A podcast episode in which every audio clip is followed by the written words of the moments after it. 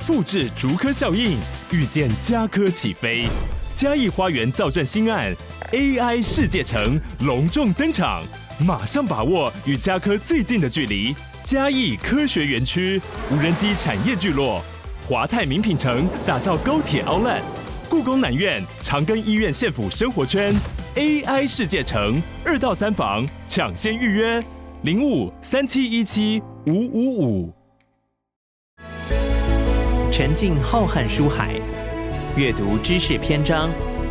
欢迎收听《天下文化 Podcast》。Hello，大家好，我是天下文化总编辑吴佩颖，欢迎收听《天下文化 Podcast》。每一周我们都会分享一本好书，陪伴您利用零散的时间自我成长，扩大生活视野。今天我们要聊的是《三都传奇》，这是一本探讨东京、京都、名古屋三个城市的文化历史故事。作者是岳祥兵长。他最新日本历史与武士文化已经很长一段时间，他是日语领队导游。那我们先请岳祥兵长跟大家打个招呼。各位天下文化读者，大家好，我是岳祥兵长。兵长啊，很了不起哦。其实台湾呢有很多日本的旅游是专家啊、哦、达人。我们为什么会邀请兵长来写这一本《东京、京都跟名古屋》哦？兵长有两个很厉害哈，我就举两个很很厉害的特长哦。呃，第一个就是他考取了日本国通译案内士哦，这个是导游的证照，对不对？是，还是相当于是导游证照。对，而且这个在日本，它的录取率哦每年大概有点浮动。那一年，二零一九年考取的是百分之八点五，是大致上都在十 percent 左右上下哦。录取率，对我们讲的是录取率，这很难得哦。其中的难得是因为他是自修，他完全靠自己哦。第二个就是。因为他带团，然后呢，历史旅游这一块，他对日本非常的熟悉，所以呢，像去年国庆啊，呃，风靡全台的菊高校啊，也是由他来接待，对不对？是对，当时是菊高校是由我，我是其中一个负责的导游，大家已经很羡慕你了 啊。对对，那我们今天很高兴啊，邀请呃月祥兵长来这里。其实我看你的 YouTube，看你的文章啊，你都会加兵长是。啊你叫岳翔，岳翔是笔名啊，对，岳翔。但是兵长这两个字，为什么你会自称是兵长？嗯，怎么说呢？因为我以前有买一套铠甲，那那套铠甲的话是比较像是基层武士。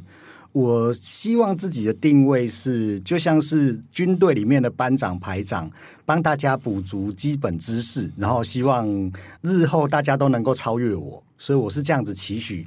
成为大家的一个入门砖或者是一个引导者.所以自称为兵长。那呃，叶翔，你可不可以告诉我们呢？为什么日本有？其实它城市非常多，各有各的特色哦。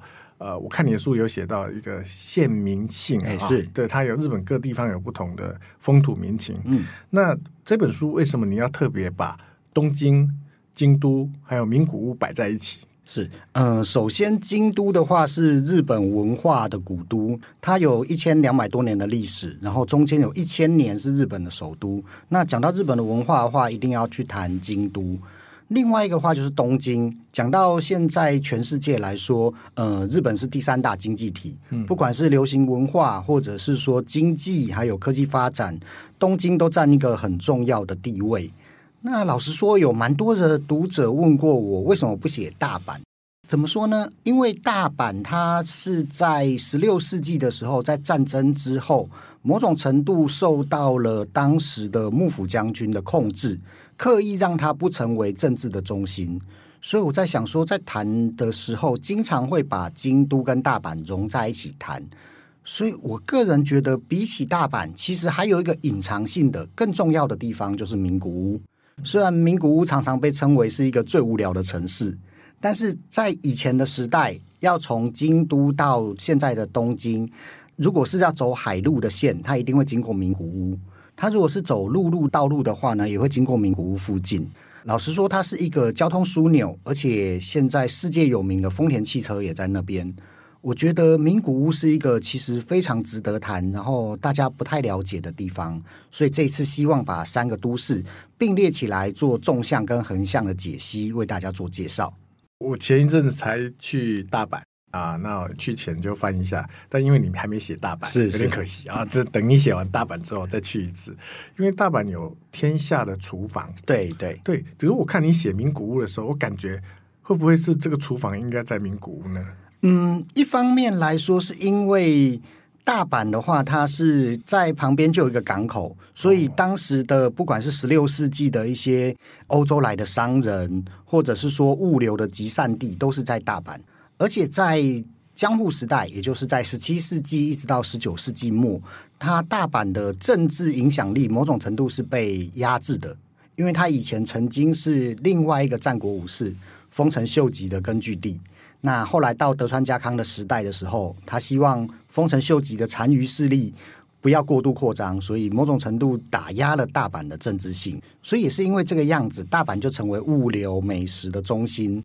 那名古屋的话，其实它有很多很特别的、独特的饮食文化，嗯，像是台湾没有的台湾拉面，在名古屋也有。我觉得这真的是非常值得谈的事情。哎，不好意思，我刚歪楼一下，因为我讲的大阪是。我去那里要看到天守阁，我就想到你说的那个丰臣秀吉，是是丰臣秀吉。对，那但是我后来看你的书啊，名古屋的历史，还有爱知县啊，他、呃、的商人跟农民的性格的混合体。嗯，我觉得这个城市虽然看起来很无聊，但是呢，我看你书里面写啊，最伟大的乡下人。哎，对，啊、名古屋人他们有一个自成一格的特性。该怎么说呢？因为在名古屋附近曾经出了三个战国时代的英雄，一个是织田信长，一个是丰臣秀吉，一个是德川家康。啊，织田信长是差一点就要统一全日本的人，那丰臣秀吉是建设大阪的人，德川家康是建设江户，也就是建设现在东京的人。所以对名古屋人来说，如果没有名古屋附近的这两个英雄，就不会有大阪，也不会有东京。嗯，所以他们实际上在心里面是对自己是有骄傲的。但是因为名古屋这个地方处于农业跟商业的交汇处，所以比起去争那一些谁是日本首都来说，名古屋人更注重的是实际上的利益是什么，还有他们实际上要掌握的东西是什么。所以现在以工业来说，像是名古屋所在的爱知县。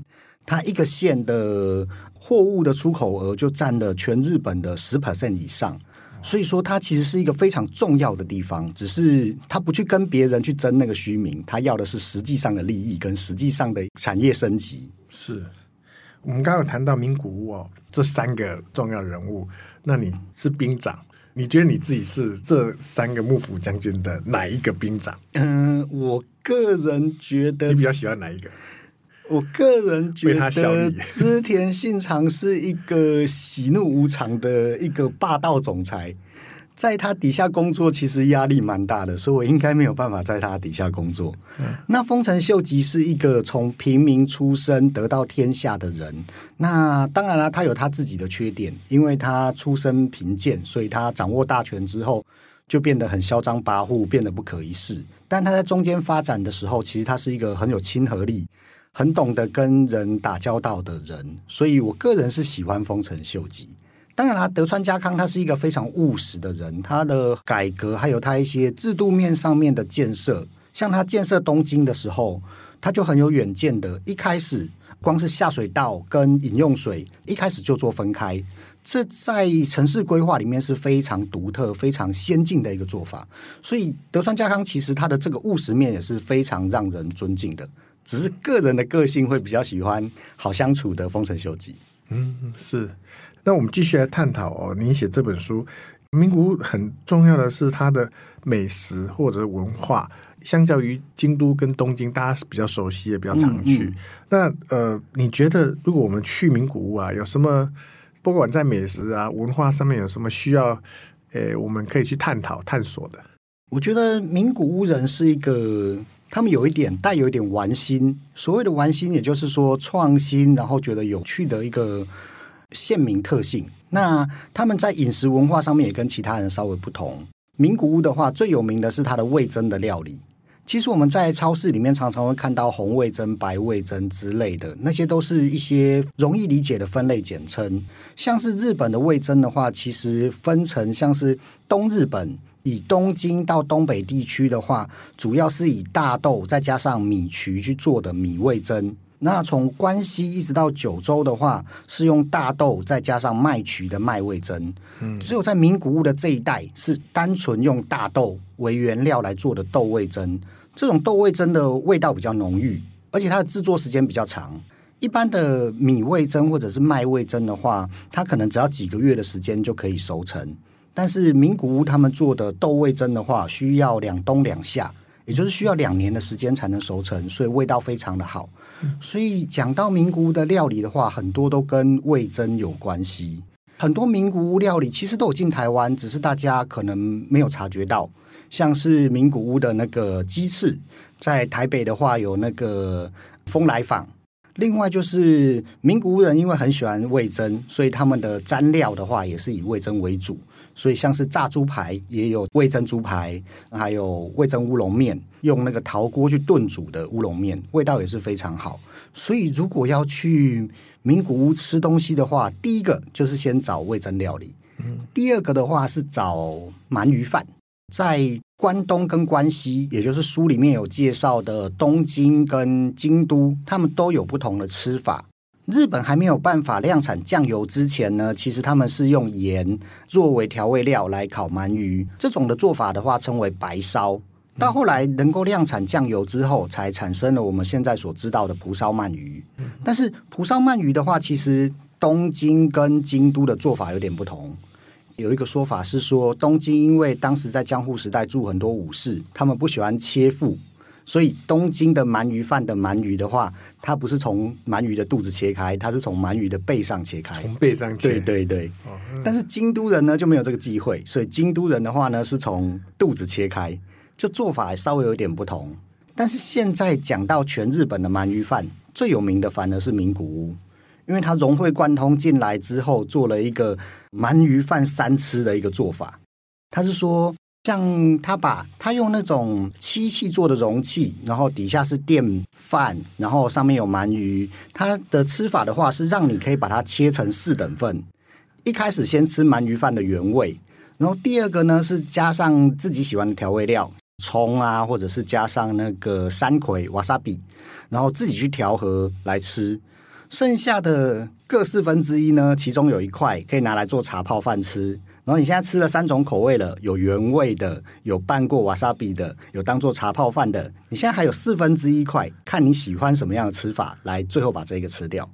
所以名古屋人其实是一个蛮会融合其他地方的饮食文化，然后做创新的一个地方。所以如果去到名古屋的话，鳗鱼饭三吃也是非常推荐给各位读者啊。我应该。去大阪前要先读你的书。我在一家百货公司，就就是找一家餐厅去吃，是鳗鱼饭。嗯，你讲的这三个他都有。嗯嗯啊，他有秋葵，有茶泡饭的放在旁边。这三个，那我就不知道要这样吃啊，我也不知道要把它切成四等份嘛。是是。但因为第四份是你自己，嗯嗯，看你自己喜欢怎么吃。我跟我小孩还有我太太，我们三个人就呃各自自己想要的，就没有吃到所谓的三种，我们就可能分开吃啊，或者什么。啊、哦，原来有这个学问哦！对对，而且我想这个跟名古屋人的个性有关系，因为名古屋人是喜欢物超所值，对他们来说很多东西就是要物超所值才更好，所以鳗鱼饭只有一种吃法，对他们来说太普通了，它有一种物超所值的感觉。哎，你说物超所值，像我们公司旁边哦，南京东有一家可多美，哎，对对，可多美啊，我我去日本也看到，因为它很多分店。它就是有一个新的早餐文化，对对对。这几年进来台湾的那个克美多咖啡店，其实它就是在名古屋过来台湾的。名古屋最早是以纺织业为主，那我们现在所知道的汽车工业，像是丰田之类的话，算是名古屋那边附近爱知县的产业升级的结果。所以以前他们在纺织业兴盛的时候，很多老板跟业务要谈生意，但是到工厂那纺织机的声音咔啦咔啦咔啦的太大声，没办法。他们就去附近的咖啡店喝咖啡。名古屋人又喜欢物超所值的感觉，所以他点了一杯咖啡。老板点咖啡跟业务喝的时候，那店家会附上花生米，然后到后来会有附上吐司之类的这种文化。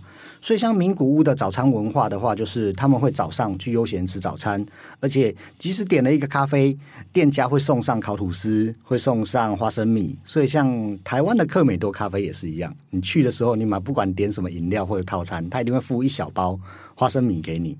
那这就是源自于名古屋人喜欢那个物超所值。当然，也有一个说法，说是名古屋的人特别小气，特别爱杀价。这个就看大家怎么去看这件事情了。是，呃，有一个谚语啊，闽南话是就是说小气的人才会有钱啊。是，闽南话我有点忘了怎么讲，但是他意思这个也见证呃名古屋人，因为我看他就是日本全国的储蓄率的第一名，然后也是日本 GDP 的创造者啊。他那里，所以呃，他的商人跟农民的性格。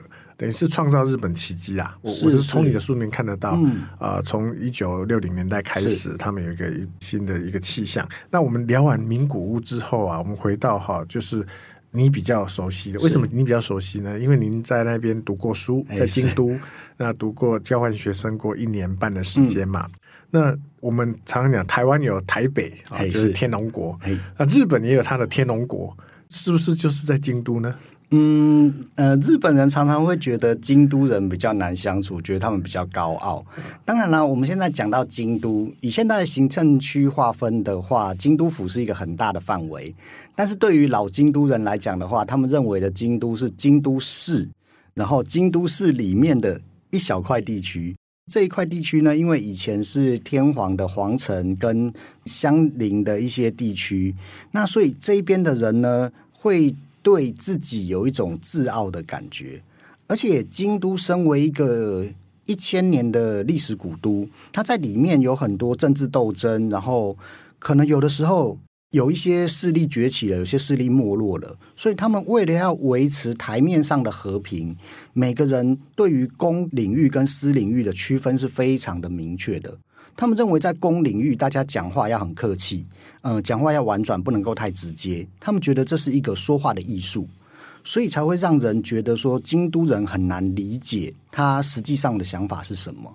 嗯，京都最有名的就是茶泡饭的传说，就是你如果去人家家里做客待太晚了，对方会问你说：“这么晚了，你要不要吃个茶泡饭？”听起来好像是关怀你是不是肚子饿了，其实是在下逐客令。那为什么是茶泡饭呢？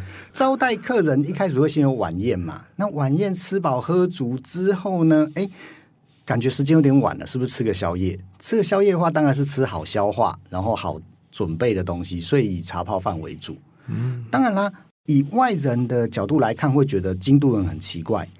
你想休息了，你想赶我回家，你就直说嘛，你为什么不直说？对啊，对，但对京都人来说，这是我们对待你的礼貌啊。我不想把话讲死，讲死了就不美了，大家关系就不好了，所以我才用这种委婉的方式来做。我以前留学的时候住在宿舍，然后因为日本的资源回收它是有分礼拜几礼拜几不一样。我有一天比较晚回家，赶不及把资源回收拿去外面放，所以我就把它放在我的阳台外面。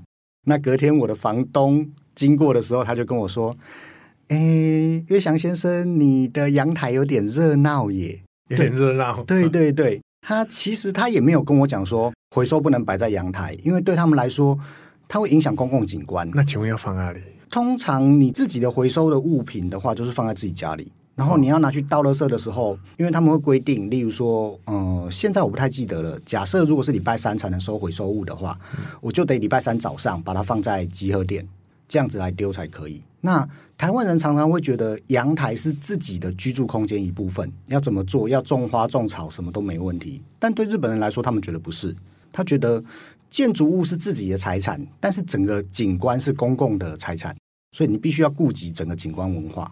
嗯，所以我们对对对，特别是京都人特别在意这一点。但是也是因为这样子，所以我们去京都会觉得很舒服。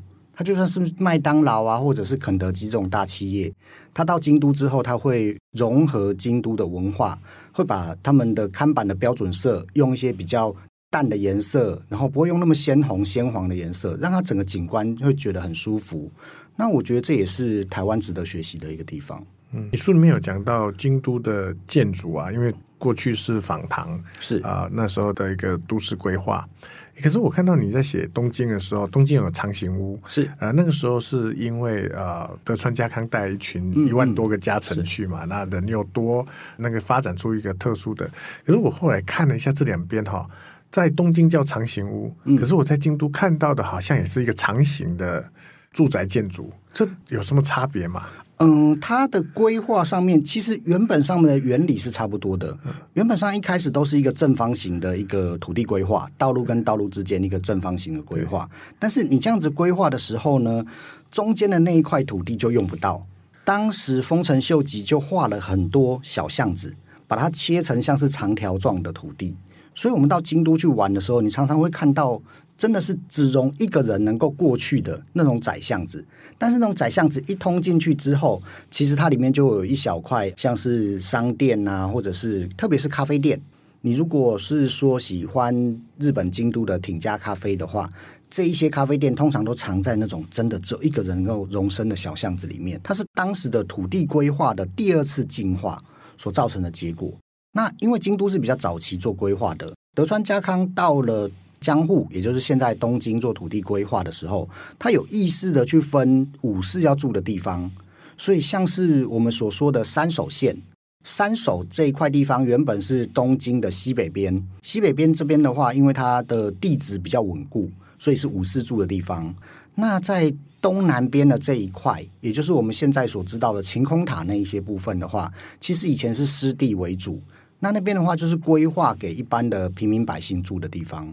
那为了容纳这么多的人进去，所以他把它设成也是一样四方形的土地规划。但是在中间的时候，就有意识的先做好了那种一长排的房子，可能分成六个、七个，像是现在的分租雅房一样，让房东去管理那一些住户。所以以结果来看，两个是有点像的。但是京都的部分的话，是经过两次的都市更新之后的结果。那东京的话，是一开始德川家康在建设的时候就有意识的要去打造这样子很多人可以住的地方。嗯，那所以我们在京都如果看到那个小巷子，其实就是当时他们的整个都市计划在大概两大概四百年前，四百年前就已经有这样子的规划。所以在京都看到很多建筑都是还是有可能超过一百年以上的，很不少，对不对？嗯嗯，当然啦，现在的话，现在也面临到一个问题，因为像是这种京都的这种叫做金丁家，丁家建筑的话，它是木造的，然后其实某种程度来说蛮冷的，维护上面也很辛苦。当然啦，在有一些景观保存区的部分的话，他们不会去把它改建成做透天厝。但是实际上要在维护上面的话，是还蛮花上心力的。嗯，对，所以这一点也是现在京都的一些老房子持有者他们有点苦恼的地方。当然，现在会有一些在产业上面，例如把它做成咖啡店，或者是把它做成旅宿。其实京都也有台湾人经营的挺家的旅馆，大家可以在里面体会看看。京都人住的地方是什么样的感觉？嗯嗯，您谈到京都，呃，我们了解京都人的特色，他们的呃，怎么去跟京都人相处或了解。最后一个，我们来谈啊，东京。嘿，是我们现在看东京呢，就是一个呃非常现代化、而非常科技非常进步的一个都市。那有三千七百万人。那但是如果从您的书里面，从过去的历史来了解。东京反而是这几个城市里面，这三个城市里面最晚发展。嗯，但是呢，这个有点后起者的优势，对后起者的优势。那它的规划，它都做得非常好。那这个当中，其实从书里面你来看哈，为什么它？会有一个一百年间就突然间起来的那一种气势呢？嗯，当然讲到东京的文化，东京的话大概在四百年前发展，当时德川家康就有计划性的，像刚刚有稍微聊到，他连饮用水跟污水的水道，他都把它分开来做建设。那因为这样子的关系，再加上。在江户幕府的时代，他为了控制各个地方的大名，也就是我们如果用现在的行政区来看的话，相当于是各地的县长的感觉。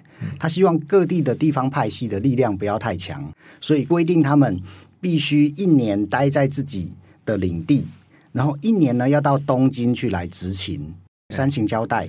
那这些大名在移动途中就会刺激物流发展，然后刺激产业的进化，并且给江户，也就是现在东京的人许多工作，所以因为这样子的情况之下，让原本是被湿地包围的一个小渔港，呃，江户一直发展成是在十八世纪、十九世纪可以匹敌巴黎、伦敦，仅次于北京的一个大城市。当然，这是他在古代的时候一个发展。现代的发展呢，其实一方面是因为二战之后，那日本要重新振兴的这一个方面。因为韩战的关系，美国需要日本来生产许多物资。当时的经济发展受到美国的协助之后，日本从五零年代末期，从韩战的时候开始，然后一直到六零年代经济起飞。其实跟台湾一样，当时的许多乡下地方的年轻人，他们为了找工作，一定是来到最繁荣、最兴盛的东京来。当时甚至有那种，呃，例如说包一台火车，让当地的乡下的国中生一起来东京找工作。所以，因为这样子的发展，在战后之后的经济发展，导致于日本各地的人都涌进东京来，加强了东京的人口成长跟产业升级。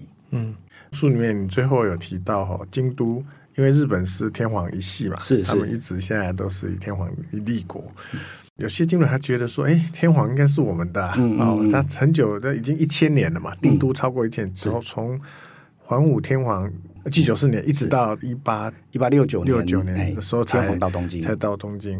那看起来有很多考古，我看起来日本好像就有很多人会去说啊，他当时只是去而已，他没有说他不回来。对，呃，我想天皇在东京也是造成东京成为日本的首善之区啊，这个因素也是有。